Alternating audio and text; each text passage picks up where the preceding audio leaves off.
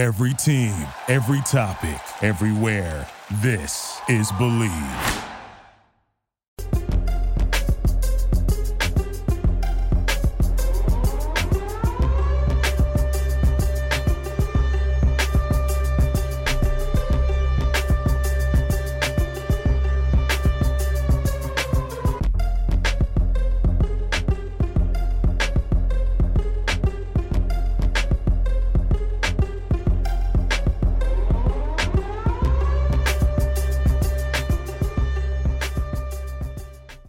Good morning, good afternoon, good evening, wherever you are on this planet.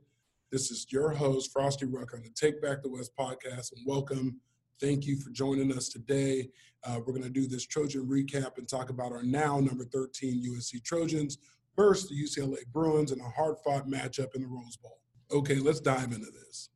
Our now number 13 Trojans, they were 15 before the game, they really played a scrappy, confident team at UCLA.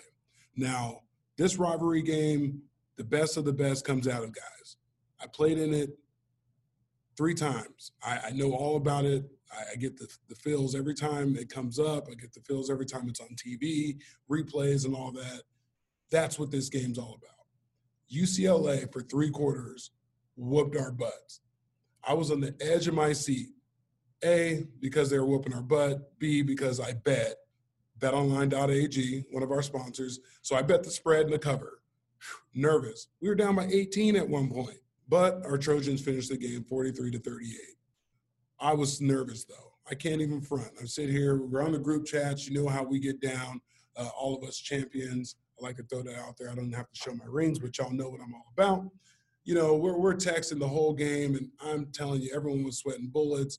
Uh, I'm surprised no one broke their phones because I know they didn't because they kept responding. But I tell you, UCLA handed to us for three quarters of that game. They handed to us. Let's go by score here. First quarter, we didn't score anything. UCLA seven. Okay. Second quarter, Trojans bounce back with 10 points. UCLA 14. You got you can't trade touchdowns with field goals, guys. We know that. Third quarter, 14 to 13. We start edging our way back. But this fourth quarter, when it was 20 to 3, we unleashed hell on them. I was so proud of our guys, the way they fought back, situational football. They did it all. Now you can tell there's a lot of emotions that go into that game. You can tell how the guys uh, they were chirpy, uh, almost getting into fights. You seen the receivers. You know, you know we love our receivers. They were cocky as ever. I loved it. You know, that's what this is all about. But you could just tell the emotions were so high because, again, these are childhood friends going versus each other. This is backyard football on the mainstream. The whole country's watching. So, you know, there's a lot of pressure going into these big time games. But that fourth quarter was something out of a movie. But to our defense, that's just kind of how this team rolls. You can't win the game in the first quarter, second quarter, or third quarter, but damn be sure the fourth quarter of these games is where our guys make their money. They step up, they get stops. Uh, it seems like everything's clicking. Uh, their special team clicks, defense, short yardage, situational football. They're just at their best in the fourth quarter. They got that fight in the fight on in this team, and I really like it. And the guys were balling so much. Three of our Trojans were uh, nominated for some awards for the week. So we had Kedon Slovis, my man. You had a phenomenal game. Uh, we're not going to talk about the interceptions. We're going to talk about the great things you did. That's how we get down. You threw for five touchdowns in the air uh, with that game-winning touchdown throw to Taylor. Um, another comeback for you, 18-point comeback. Uh, great job, my man. Uh, Pac-12 Player of the Week, Offensive Player of the Week. Then my man Talanoa Hufanga, you balled, bro. Let me tell you about it. All the homies, all the guys that played before you, we're proud of you. You're going out there, you're like a, a missile. You, you play with the high energy, you're playing with speed and passion, you're playing that Trojan way, and uh, we're very proud of you. Uh, 11 solo tackles, six assists, 17 total tackles. There's one forced fumble and a pick six. Dude, that, that, that was good for the Walter Camp National Defensive Player of the Week. Now, you're eating. Keep that up.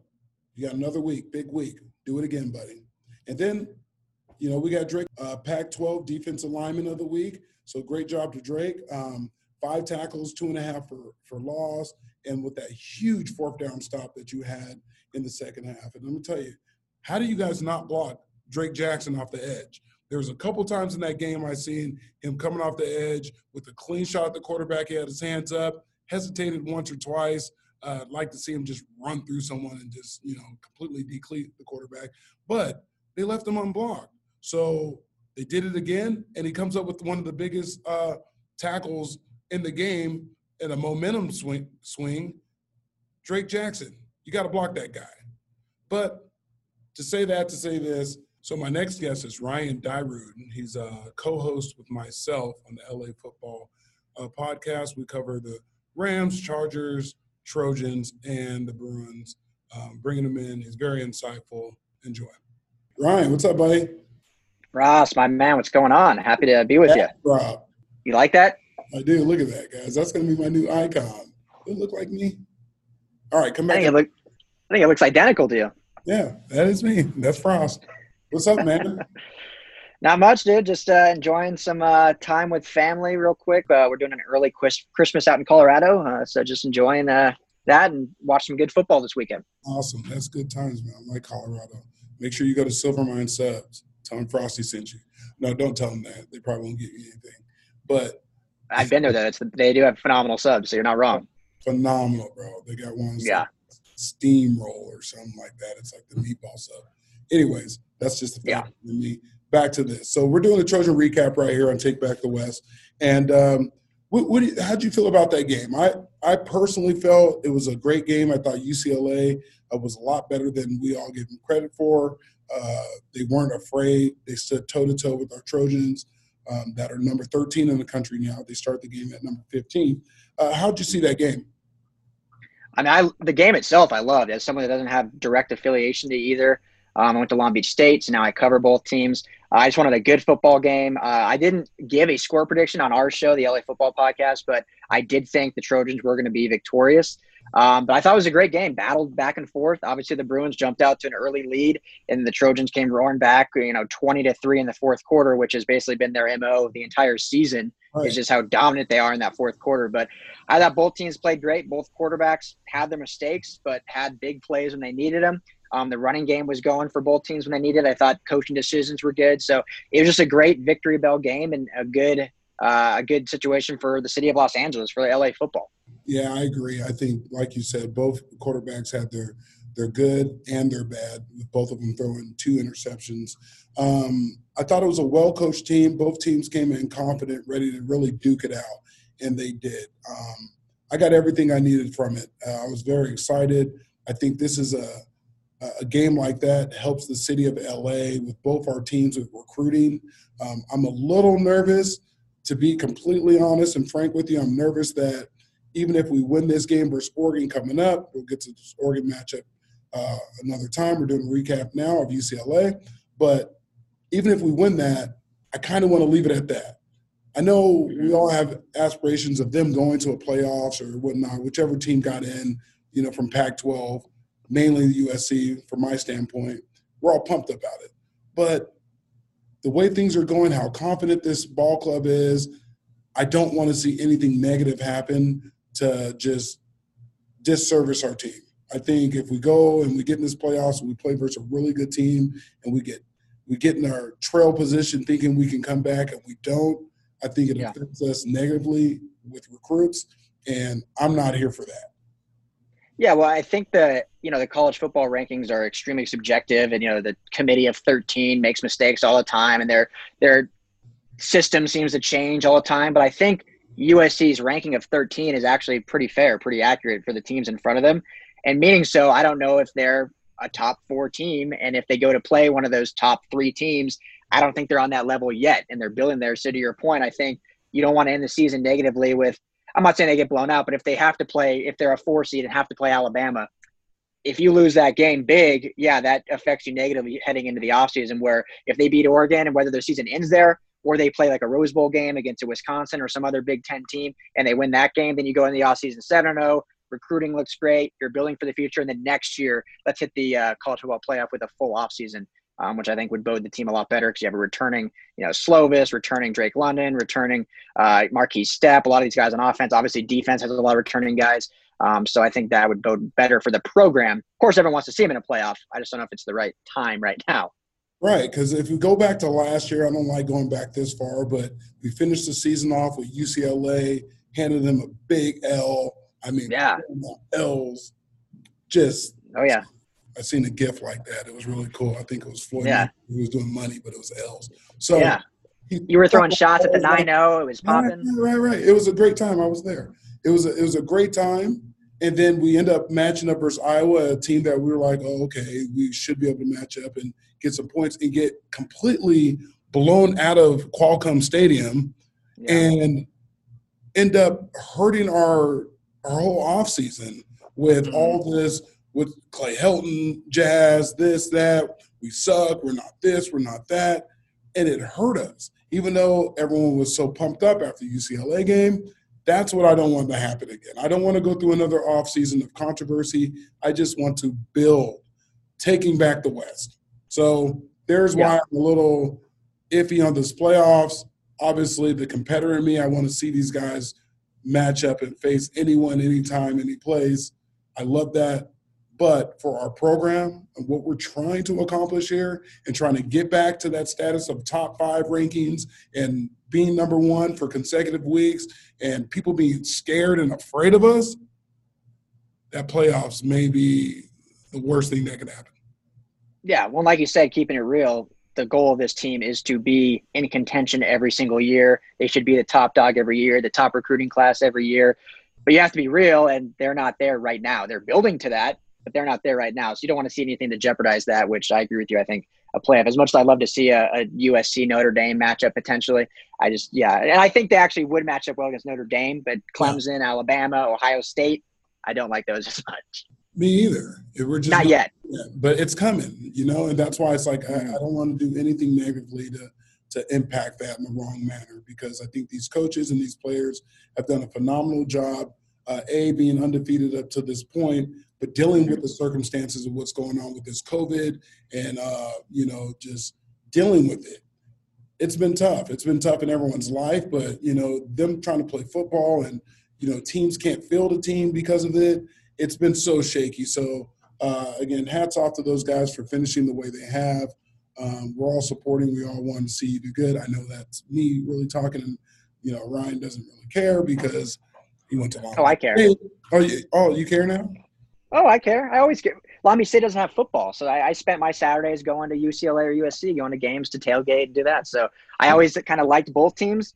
If I'm being real, and it, it, I don't want it to sound like fair weather, because but I can say because I didn't have a football team, I I started leaning towards USC just because I wanted to see an LA team, a Pac-12 team competing for national championships. And let's be real, it has been a while since UCLA has been there, whereas USC has been growing quicker and they've they've been more recent. So so I always kind of lean towards USC and and I think they're getting back to it. So I'm excited to see what the future holds. And I think they have like the 14th ranked recruiting class heading into next year right now, and yeah. they look to they look to build upon that in the offseason, which if they finish undefeated with a big win against Oregon and potentially a Rose Bowl matchup, then hey, I think they'll they'll build even higher and jump into that top 10. Yeah, and another thing people aren't noticing or even talking about with this recruiting, it's not just the kids coming out of high school. There's JUCOs out there, and there's going to mm-hmm. be transfers. There's a lot of oh, yeah. and if we, we return back to dominant like that and dominance, I think we're we're really onto something. So, Ryan, let me ask you this before we get out of here: your take on Coach Helton for the season. Um, obviously, he's always on the hot seat. He's everyone's worst dream and nightmare, but Clay Helton's five and zero. Oh. And I'm not going to sit here and say I say that, but just when you, we're looking at blogs and listening to all the chatter, um, yeah. something that I blocked out my whole career, and now I'm sort of the blogs and the chatter. So yeah, it's really weird to. Welcome to the dark side. Welcome to yeah, yeah, side. it's completely the dark side. But uh, what's your take on Coach Helton and how he's done this year? Well, I mean, he's five and zero, oh, like you said. I, I think, unfortunately, for Clay Helton, he could win a national championship next year, and if the following year they lose one game, fans are still going to want him out. That's kind of just, unfortunately, the the throne he's on, um, whether it's fair or not. I think when they when he was chosen over some of the other coaches or Coach O, for instance. Uh, that's just kind of the fan base that that happened. But I think he's he's done a great job, and this is a off season with uh, different cir- circumstances. Obviously, he's you've talked about a lot on our show. He's let his coordinators coach, and he's kind of just played manager and and been there to keep his guys focused. And and the biggest thing about this team is they've played in big moments at the end of games and showed up when it mattered most. And to me, that obviously you give credit to the players, but to me that comes down to coaching. That these guys are focused and and maybe they don't get out to the starts you want to see. Maybe they they have some some lapses throughout the game, but when the the moment means the most, they show up, they make big plays. Kedon Slovis looks great down the stretch. The defense locks teams down down the stretch. So I think that to me is you know Clay Helton showing that he is the coach for the job and and he's building something. And with this recruiting class slowly jumping up, I think uh, Mike Bohn made the right choice to keep him around. Yeah, absolutely. I think the mantra of this team for the season is finish. They've done that time and mm-hmm. time again. They've uh, they made a lot of people very happy. I know, including myself and a lot of the guys in my group chat. Shout out to the fellas in the uh, scumbag group chat. That's just the name of it. That, that doesn't say anything about the people. They're great guys. Or it does. Or it does. but I think too, you, I think too, what you have to mention, but that a lot of bloggers and stuff really don't, is what Clay Helton did to his coaching staff in the offseason. And we've already seen that improvement with, you know, Todd Orlando, with the special teams. So that you got to give credit to Clay Helton for that because he made a change when his back was against the wall, and we've seen improvement in those areas. So, so that too, with no offseason, I mean, you implement a whole new defense and special teams with no offseason. It's hard to do. And the defense, I think, yeah, they gave up 38 points, but I, they play hard, they play fast. Hufanga is, I think, one of the best safeties in the game. Um, they, they have a lot of good playmakers, and they've done good things with them. So I, I like what they've done with the coaching staff too. Clay Helton, Pac-12 Coach of the Year. I don't. I think he should be. I'm saying it now.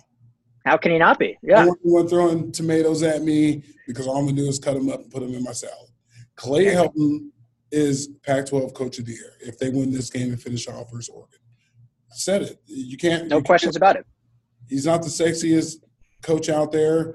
He's not the one that he's not Urban Meyer and all these the, the, things people are wishful thinking for. I know Christmas is coming up, and I know you got your Santa list in, but you got Clay Helton, and he's five and yeah. up. And if he brings this home with six and zero, oh and there's a chance for anything extra, you better be damn proud of it. Hey, sometimes the grass is not always greener. Sometimes just be happy with what you have, and, and you're five and zero. Oh. Yeah, absolutely. So Ryan, thanks for stopping on, man. I appreciate you. Um, again, this is Take Back the West with Frostee Rucker, your host on the Bleav Network. You can follow us um, at Take Back the West underscore on Instagram. Uh, I'm the Organic Frost on Instagram. Ryan, where can they find you? Yeah, I'm uh, Ryan Dyrud on Instagram or Ryan Dyrud LAFB on Twitter um, or the main account LAFB Network where you can find both Take Back the West and our LA Football Pod. So thanks, my man, for uh, having me on your show. Yeah, absolutely, man. And subscribe, subscribe, subscribe for Christmas. It'd be a great gift. Thank you for listening to Bleav. You can show support to your host by subscribing to the show and giving us a five star rating on your preferred platform. Check us out at Bleav.com and search for B L E A V on YouTube.